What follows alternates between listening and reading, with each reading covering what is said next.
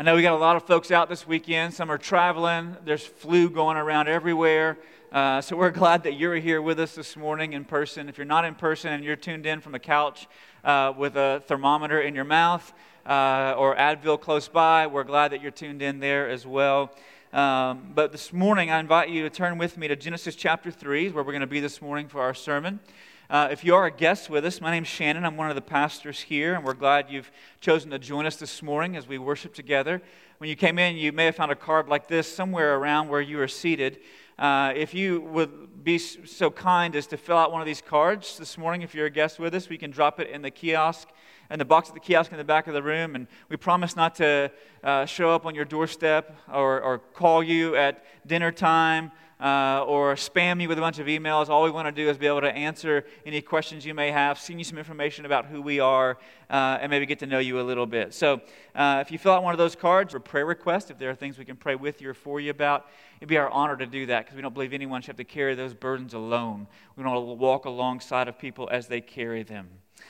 Uh, but we've been in a series together entitled Foundations, taking a look at Gen- the early portions of the book of Genesis uh, thinking about what it means to have, be clear headed in the midst of a culture that is filled with confusion about all kinds of issues like why are we here? Where did we come from? And there's no better way to get clarity than going back to the beginning and see how God has ordained everything with purpose. And so we've been working our way slowly through the first section of that of the book of Genesis, and we find ourselves in Genesis chapter 3 this morning. We'll pick up in verse 8 and read down through verse 24 together. It'll be on the screen behind me if you don't have a copy in front of you and you want to follow along there. But in Genesis chapter 3, beginning in verse 8, we find these words recorded for us. This is following the, our first parents taking of the fruit of the tree of the knowledge of good and evil and their eyes being open, recognizing they are naked, sewing fig leaves together to make coverings for themselves. And we read in verse 8 And they heard the sound of the Lord God walking in the garden in the cool of the day. And the man and his wife hid themselves from the presence of the Lord God among the trees of the garden. But the Lord God called to the man and said to him, Where are you? And he said, I heard the sound of you in the garden, and I was afraid because I was naked and I hid myself. He said, Who told you that you were naked? Have you eaten of the tree of which I commanded you not to eat? The man said, The woman whom you gave to be with me, she gave me fruit of the tree, and I ate. Then the Lord God said to the woman, What is this that you have done? And the woman said, The serpent deceived me, and I ate. The Lord God said to the serpent, because you have done this, cursed are you above all livestock and above all beasts of the field. On your belly you shall go, and dust you shall eat all the days of your life. I will put enmity between you and the woman, and between your offspring and her offspring. He shall bruise your head, and you shall bruise his heel. To the woman he said, I will surely multiply your pain in childbearing. In pain you shall bring forth children. Your desire shall be for your husband, and he shall rule over you. And to Adam he said, Because you have listened to the voice of your wife and have eaten of the tree of which I commanded you, you shall not eat of it. Cursed is the ground because of you. In pain you shall eat of it all the days of your life. Thorns and thistles it shall bring forth for you, and you shall eat the plants of the field. By the sweat of your face you shall eat bread till you return to the ground, for out of it you were taken. For you are dust, and to dust you shall return. The man called his wife's name Eve because she was the mother of all living. And the Lord God made for Adam and for his wife garments of skin and clothed them. And the Lord God said, Behold, the man has become like one of us, knowing good and evil. Now, lest he reach out his hand and take also of the tree of life and eat and live forever. Therefore, the Lord God sent him out from the Garden of Eden to work the ground from which he was taken. He drove out the man, and at the east of the Garden of Eden, he placed a cherubim and a flaming sword that turned every way to guard the way to the tree of life. This is God's word. Back in 2011, I can remember seeing the reports of this on the news, but in 2011, there was an earthquake that took place off the Pacific coast of uh, Japan. It, was, it registered at 9.0 on the Richter scale. And it, it, was an undersea earthquake there off, off, off of the, the, the, uh, the o, Oshika Peninsula. It was the world's fourth largest earthquake since 1990 and the largest ever recorded with modern instrumentation in Japan. And the earthquake triggered, as a result of it, a powerful tsunami that had waves that reached up to heights of 40. Now, now this is mind blowing 40 meters. 40 meters. And that would eventually crash against the island of Japan. The earthquake moved one of the cities 2.4 meters east. And, and, scientists tell us that it shifted the earth on its axis by estimates of 10 to 25 centimeters. That's how powerful this earthquake was.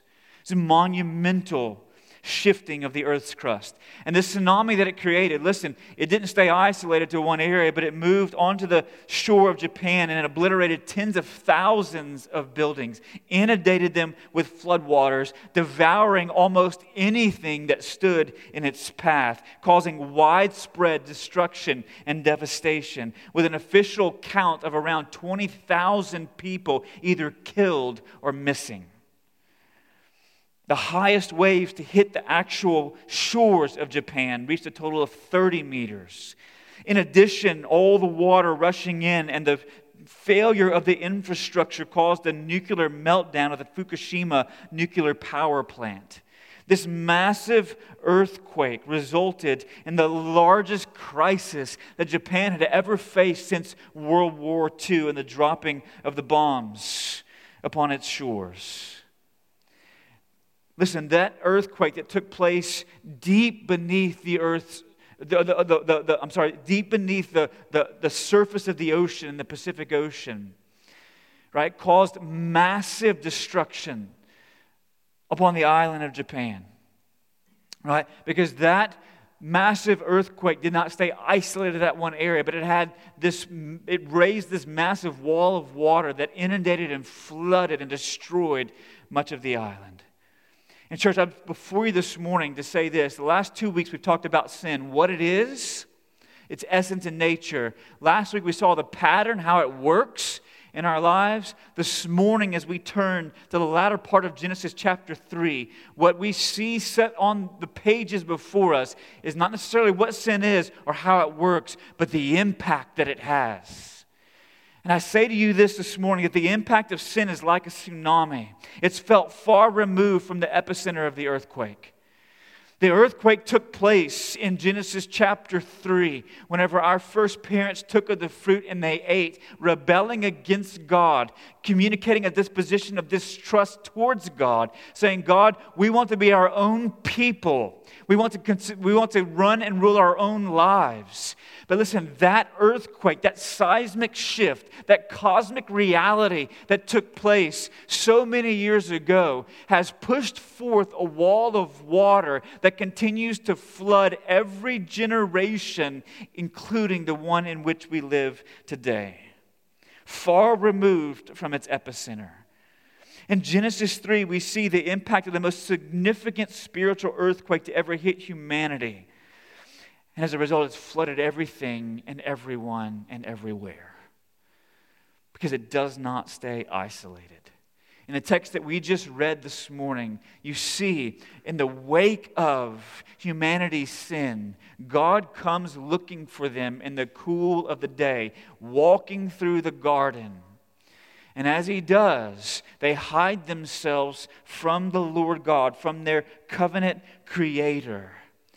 And as they hide themselves, God goes seeking, right? It's a little game of hide and seek. Humanity's hiding, God is seeking, and He's been doing that ever since Genesis chapter 3 as well, by the way. He's been seeking a people for Himself from among all the peoples of the earth. Because this story plays itself out in every culture and in every place. But in the aftermath of that earthquake in Genesis chapter 3, you see this immediate impacts as they conceal and hide from the presence of God. But you also see these long term impacts that sin has as God pronounces judgment upon humanity on account of their sin. Now, listen, I know these last three weeks haven't been all like feel good, bubbly messages, but listen, we're trying to get an understanding for why the world is the way that it is. If God made it good, how does everything in our lives so often look so hard? And how can things in the world seem so bad and evil? How do we reconcile those things? And the answer is sin. And sin and God's judgment upon sin in Genesis chapter 3 carries forward into every subsequent generation of humanity. And it, it has flooded our lives in at least what I believe to be four ways that we see in this text this morning. So that's what I want us to look at this morning. How has sin flooded our lives like a tsunami that has inundated us? And I think there's at least four ways, and then I want to give you some hope when we're done because if I left you sitting in that, it would be very hard to go out of here today and try to talk with anyone this afternoon about anything that's good. Okay? So, well, how has sin impacted us? Four ways. The first one is this sin has flooded the natural world, the natural order of things. There's a couple of places, I believe, that you see this in the passage that we just read this morning. In verse 16, all the ladies in the room, right? The woman experiences God's judgment on account of taking of the fruit and eating it.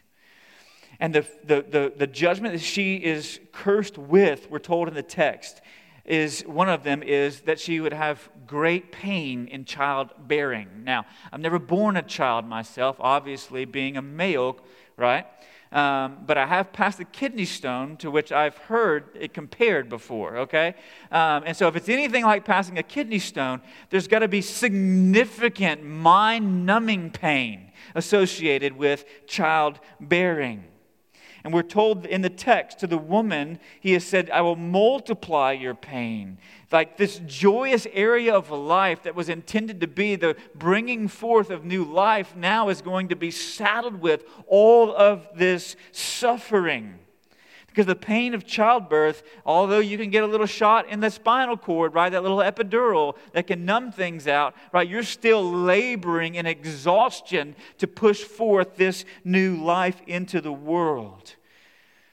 This maternity process and suffering became coexistive, connected together in God's judgment. And listen, the pain of, of child rearing and bearing is not only limited to right, the actual physical pain of pushing out another human being. But listen, being if you're a mom in the room this morning, you know this. You know this because there's a lot of painful toil in raising those children as well. There's a lot of heartache involved. There's a lot of suffering involved. With all of its, some one commentator said, with all of its attendant joys, right? All the joys that come along with mothering, right? You celebrate whenever your kids are happy and flourishing and doing well. But a mother's heart is tied to her children in such a way that whenever they are suffering, whenever they are hurting, whenever they are struggling, a mother feels that as well. Right, so it's not just the physical pain, but there's an emotional toil that comes along with giving birth to children. Right? The natural process, the natural order of childbirth is now under the curse of the fall. Further down, the man is not left out of this, okay? Because further down, we see that the man is cursed now to work the ground that would be covered in thorns and thistles. Now, back before the fall, God ordains man's work. Okay? So, work in and of itself is not the result of the fall, but the fact that it would be painful, that it would be sweaty, that it would be hard, that you would have to be constantly clearing ground. You would clear ground one day, come back, and there's more thorns and thistles on it the next day. All of that, right? And that happens not only in farming, but that happens in every line of work, right? Just when you think that you've gotten something nailed and you've got a system in place to help it operate smoothly and efficiently, some other wrench gets thrown into the picture. A thorn or a thistle pops up, and there you've got to go back to the drawing board or begin to pluck those things out, right? So every type of labor is now hard and all of this, listen, listen, not all of this. The, the, the, the, the curse that falls on the labor and the work of man, the curse that falls on the childbearing and rearing of the woman, all of this points us to look for ultimate satisfaction in something other than the natural processes of life. Because they're never going to be enough now. When in truth, they were always never enough.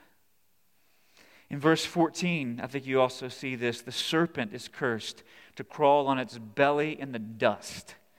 Now, there's some theologians that would speculate, well, before this, right, the serpent was up on upright, right, walking around with arms and a tail and like a slithering tongue, right? And he was talking and walking and all kinds of things, right? That, may be the case. That's all pure speculation, okay? But what, what we know for sure about this curse with the serpent, why do snakes crawl on their belly? Right? I think they were still crawling on their belly at the very beginning. But why, so why does God curse them to slither in the dust for the rest of their existence? Here's what I believe is going on here. This, this curse pronounced on the serpent, part of the natural order and process, was a humiliation for the way in which he had deceived the woman right? We're told elsewhere in the scriptures, right, that, that dust signifies humiliation. In Psalm 72, verse 9, may his enemies, enemies of God's anointed, lick the dust. You ever licked the dust? I've never licked the dust. I don't know if you've ever licked the dust. I've eaten mud pies as a kid. I can imagine it's very similar, right? But you imagine if, if you're down on the ground in front of someone with your face in the ground, with their boot on your back, right? Your enemy is under your foot and you're licking the dust. That's a picture of humiliation, of being conquered. Or you see in Micah chapter 7 and Isaiah chapter 49, the prophets saying, They shall lick the dust like a serpent, like the crawling things of the earth. They shall come trembling out of their strongholds, speaking of God's enemies on the day of his judgment. See, the snake had exalted itself above man and to deceive the woman, and so now he's humiliated under man to crawl on his belly for the rest of his existence. Because what you have happening in the text, right, is you have the the serpent deceiving the woman, the woman listening to the serpent, the man listening to the woman, and no one is listening to God. and so the natural order is now broken. In fact, we're told further into the scriptures in Romans chapter 8. Paul's going to say this in Romans chapter 8. He's going to say, For creation waits with eager longing for the revealing of the sons of God. For the creation was subject, subjected to futility, not willingly, but because of him who subjected it in hope. That the creation itself will be set free from its bondage to corruption and obtain the freedom of the glory of the children of God. For we know that the whole creation has been groaning together in pains of childbirth until now.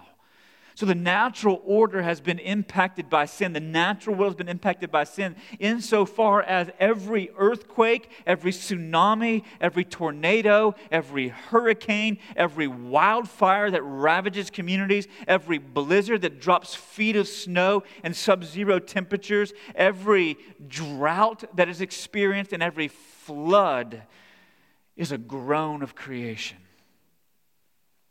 It's groaning the natural world is broken because of sin. But not only is the natural world broken because of sin, listen, our spiritual lives are broken because of sin. Second, notice that when the Lord God comes looking for our first parents after they eat, their first inclination is to do what? to hide from the presence of God. And we have been hiding ever since as human beings. We've hid in all kinds of ways, church, all kinds of ways. There are some who hide through a works righteousness. They think that if they can be good enough, smart enough, and convince enough, enough people to like them, they can be popular enough, they can be kind enough, right? Through this works based righteousness, if they can be good enough, then indeed they don't need to deal with the face of God or the presence of God. So there are some who, through works righteousness, are hiding from God, thinking they can, they can outrun his judgment. There are some who are hiding through relativistic approaches to truth. Listen, the reason our first parents shrink away and hide is because they're ashamed. They shrink in shame. And listen, there's only a handful of ways that you can deal with shame in your life. And one of them, listen, the, over the course of the last 20 years, I believe the movement within our culture toward a relativistic understanding of truth. You know what relativistic understanding of truth means, right? Relativism is? Relativism is essentially this it says, What's true for you is true for me. What's true for me is true for me. What's true for me may not be true for you, and what's true for you may not be true for me because we all have our own truth. There is no absolute standard to which we measure ourselves, there is no higher truth to which we are all accountable. That's what relativism says. And I believe that the rampant growth of relativism within Western culture over the last 20 years is an attempt to deal with shame that we feel on account of a rebellion against God. Because if we can say there is no absolute standard to which everyone must be measured, if everyone can define truth for themselves, then there's no reason that you should have to feel shame about any of your thoughts, about any of your desires, or about any of your actions. There's no reason to feel shame about any of those things because they're true for you. That's what relativism says. And yet, our first parents don't say, Hey, God, what's true for us is taking of that tree that you told us not to eat. And so we're all good. Look at us. But what do they do? When they take of the tree, their eyes are open. They don't like what they see. They cover themselves up. And when God comes to fellowship with them, they pull away from his presence out of shame.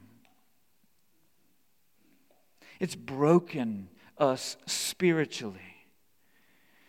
And while the clock, listen, church, on physical death started to tick that day, because eventually we said a couple of weeks ago or last week that Adam would die, there was another kind of death that entered immediately a spiritual death or a separation from God. Look down in verses 22 to 24 as they are exiled from Eden. We see God banishes the man and the woman from the garden. When once they are driven out, though, here's what happens God places an angelic being, a cherubim, along with a flaming sword that turns in every direction north, south, east, and west. And what that is, is a picture of God setting in place a, a, boundary that could not be crossed. In other words, there is no way for humanity on its own to get back to the presence of God. There is no way for humanity in and of itself to find eternal life, to take hold of that tree, because God is guarding it from every direction.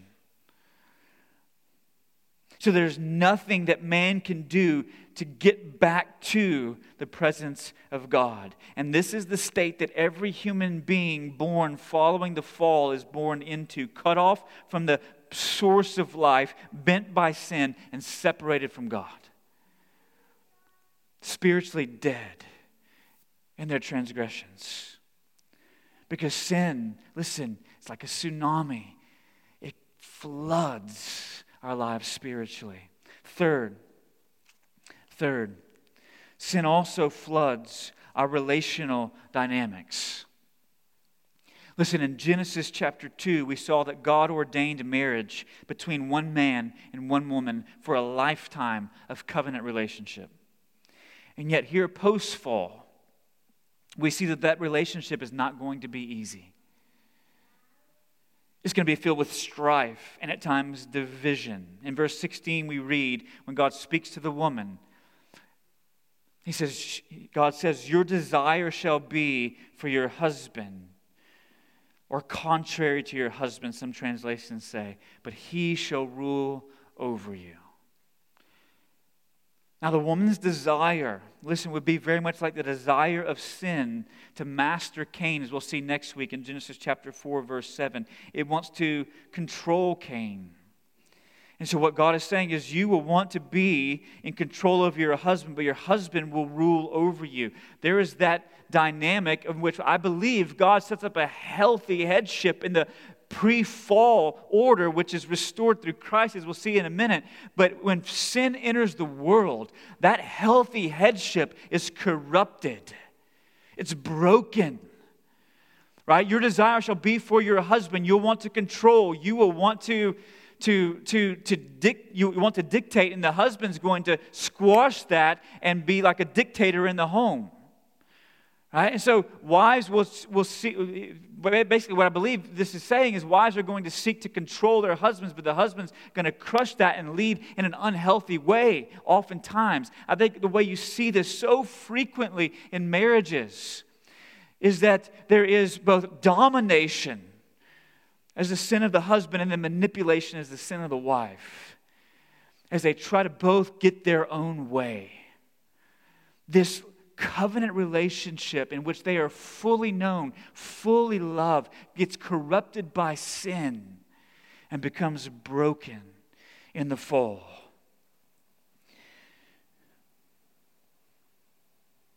And listen, anyone who's ever been married, and even the best and healthiest of marriages, has experienced this frustration, has experienced this pain.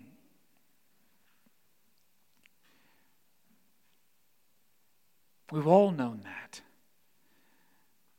We've all probably shed tears about it. And my wife wants to go in a different direction. My husband wants to go in a different direction. I'm not with them on this. Why can't they just? Huh? I, I'm probably the only one who's ever said that. Okay? Right? If they would just see it my way then all of our problems would be fixed. That is the tendency in a post fall world in which sin has entered, judgment has been pronounced, that this relationship would be one of the most beautiful things that God has ever created, but also, and sometimes simultaneously, one of the most brutal.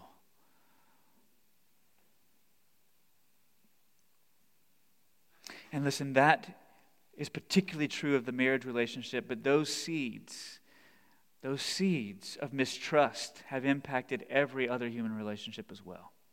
The relationship between parents and kids, right? Which may be one reason why kids think they know everything when they turn like 11. And then again when they turn 18. And then again when they turn 25. Until they have children of their own, they realize they don't know everything, right? These seeds of mistrust between boss and employee, sometimes between pastor and people. It has flooded our relational dynamics. But finally, I believe sin also, we see in this text, has flooded our physical realities, our physical bodies. One of the things that was very clear from the outset of the story in Genesis was that God had clearly stated that the day in which they ate of the tree of the knowledge of good and evil, they would surely die. So it should come as no surprise if you're reading the text thoughtfully that in verse 19, when God speaks to the man and pronounces judgment, that what he said would surely happen is central to the judgment that is pronounced. He says in verse 19, By the sweat of your face you shall eat bread till you return to the ground, for out of it you were taken, for you were dust, and to dust you shall return. The judgment of death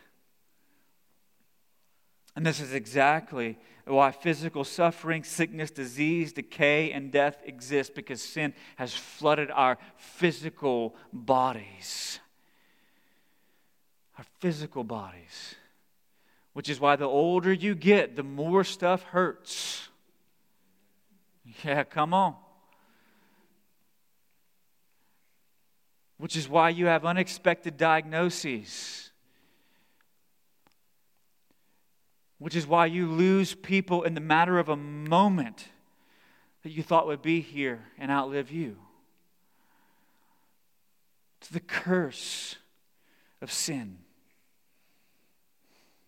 It floods our relational dynamics, our spiritual lives, our natural world, and our physical bodies. Now, I don't want to leave you there this morning. But all those things are true. And if all that is true, then where do we look for hope? And, church, I'm here to tell you this morning there's only one place to find it. You can look for it in a lot of places, but there is only one place to find it. And I will say it this way that we must look to Christ for hope. In verse 15, we find what I believe to be an incredible gospel prophecy. When God's pronouncing judgment upon the serpent, he says, Because you have done this, you deceived the woman, cursed to you to crawl on, the, on, on, your belly all of your life. Now, most commentators and theologians, when they look at the curse pronounced upon the serpent, they say this is both a, a curse upon this animal, but also a curse upon the actor behind the animal. Okay, so the serpent's crawling on its belly for the rest of its life, and Satan himself is also under the judgment of God on account of sin. Because God says to the serpent and to Satan by extension, I will put enmity between you and the woman, and between your offspring and her offspring. He, singular, he shall bruise your head, and you shall bruise his heel. Now, this is what many theologians have called the first gospel proclamation in the Bible, the first publishing of good news. And what's the good news? That one day a woman who is now giving birth in great pain, right? Through childbearing, that out of her womb would one day come a seed a singular seed, right? That's a singular pronoun, a singular seed who would crush the head of the serpent. I've crushed the head of a serpent before in my life. Okay, a snake that was curled up on my buddy's front porch that we spent 30 minutes looking for. Okay, and crushed it with a shovel, and its brain splattered everywhere all over the front porch and the door, all right? It was glorious. It was glorious. But I am not the seed. And that was not the serpent. God says to Satan, there is going to be this great cosmic battle between you and humanity. You see it as well in Revelation chapter 12. Right? If I had time, I would take you there. In Revelation chapter 12, as the serpent, the great dragon's pursuing the woman who's about to give birth. But listen, there's this great cosmic conflict between the Satan and the seeds, seed of the woman, between humanity, until one day a singular seed would rise up and would crush the head of the devil would crush the head of the tempter, would splatter his brains on the porch, if I could be so graphic, would crush his head, but not before he struck his heel. See, the way that God deals with the devil, the way that he deals with the serpent, the way that he deals with Satan, the tempter, is to destroy his works. through the sending of a seed. And from this point forward, listen, the prophets looked for him. From this point forward, the patriarchs looked for him, right? There's a, we'll see in the next couple of weeks, there is Cain who is brought forth, and Abel, uh, one righteous seed, one unrighteous seed. The righteous seed is slain by the unrighteous seed. Then there's another righteous seed in Seth. Is he the one? No, he's not the one. And then the ones who come from him, are the, is he the one? No, he's, and you go through all the genealogies. Like, why are all those things in there? I don't know who all those people were, but every time this child, a son, was born in this righteous line of people who were God fearing and walking with him, they were saying, Is this the one? Is this the one? Is this the one? The patriarchs and prophets look forward to his arrival. Until one day, we're told in the book of Ephesians that in the fullness of time, in the fullness of time, when the time was right, God sent his own Son into the world. That Jesus Christ, the very eternal Son of God from before the foundations of the world, is incarnate, born of a woman, born of a virgin, the sinless Savior and listen, we're told as well that the serpent, that Satan would strike his heel, and he does. As Jesus goes to the cross, his heel is struck, but through the resurrection, I'm here to tell you this morning, church, that the head of the serpent was crushed. It was crushed. That's why Paul would say he appeared to destroy the works of the devil. That's why he came. That he is the seed of Genesis 3:15. And for those who trust in him, who hope in him, listen, though sin has flooded our physical lives and resulted in death, there is resurrection. He's overturned death through resurrection. For those who hope in Him, in Christ, this strife and relational disharmony is healed by service. In Ephesians chapter 5, we're told, Husbands, love your wives as Christ loved the church. And how did He love the church? By serving her, sacrificing for her, giving His life away for her. That's how you exercise headship. Wives, submit to your husbands as is fitting in the Lord. Right? And so you see, with this desire to wrangle for control becomes this call to service and submission. It's a beautiful thing that's renewed in Christ. In Christ, separation, estrangement from God, being set outside the garden, is replaced by reconciliation because in Colossians, Paul tells us that Jesus has made peace with God through the blood of his cross, that we've been reconciled to the Father, having relationships with him now as his sons and daughters. And in fact, he doesn't even just say daughters, he says sons, because all of God's children share in the inheritance coming to the sons in the ancient world. All of that comes to us, male and female. And in Christ, all the promises of God are fulfilled. In Christ, the groanings of creation are replaced with joy one day. When they are set free at the revelation of the children of God. See, everything that sin flooded, everything I don't know if that gets you excited this morning, but everything that sin flooded, Christ drains. So hope in Him. There's so much more that could be said out of Genesis chapter 3.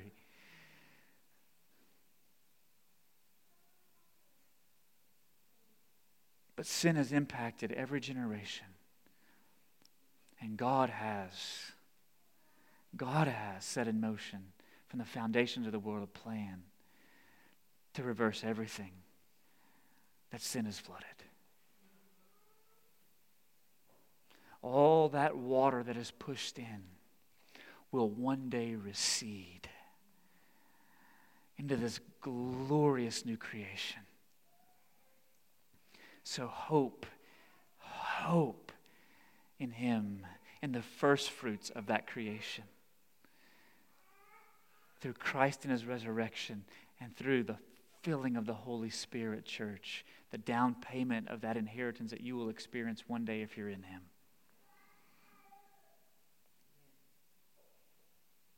Let's pray together. Father, we know that sin has been defeated, that its penalty for those in Christ has been overturned because Christ Himself bore our guilt as His heel was struck.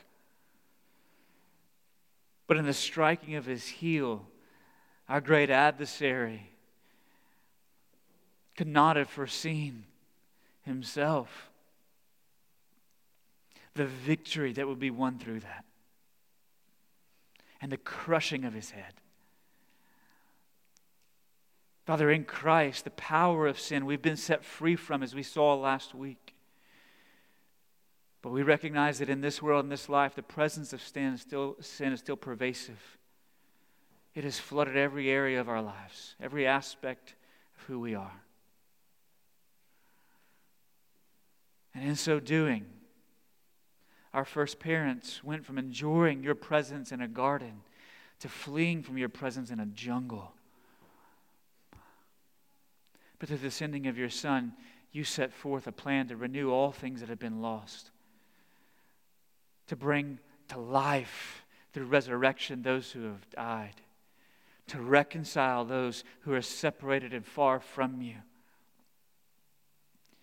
to bring joy to all of creation so that the rocks would cry out in praise. And they would sing one day with all of their voices in a renewed material world.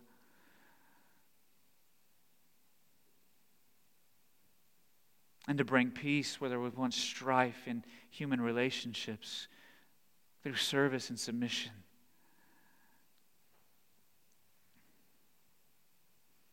Father, may that be our hope and nothing less. Whatever other lesser hopes we have been looking to to deal with sin in our lives to deal with sin in our communities, to deal with sin in our cultures. I pray that we would turn aside from false hopes and place our hope in the truth of your Son, Jesus Christ, who is our only hope to restore all that sin has broken.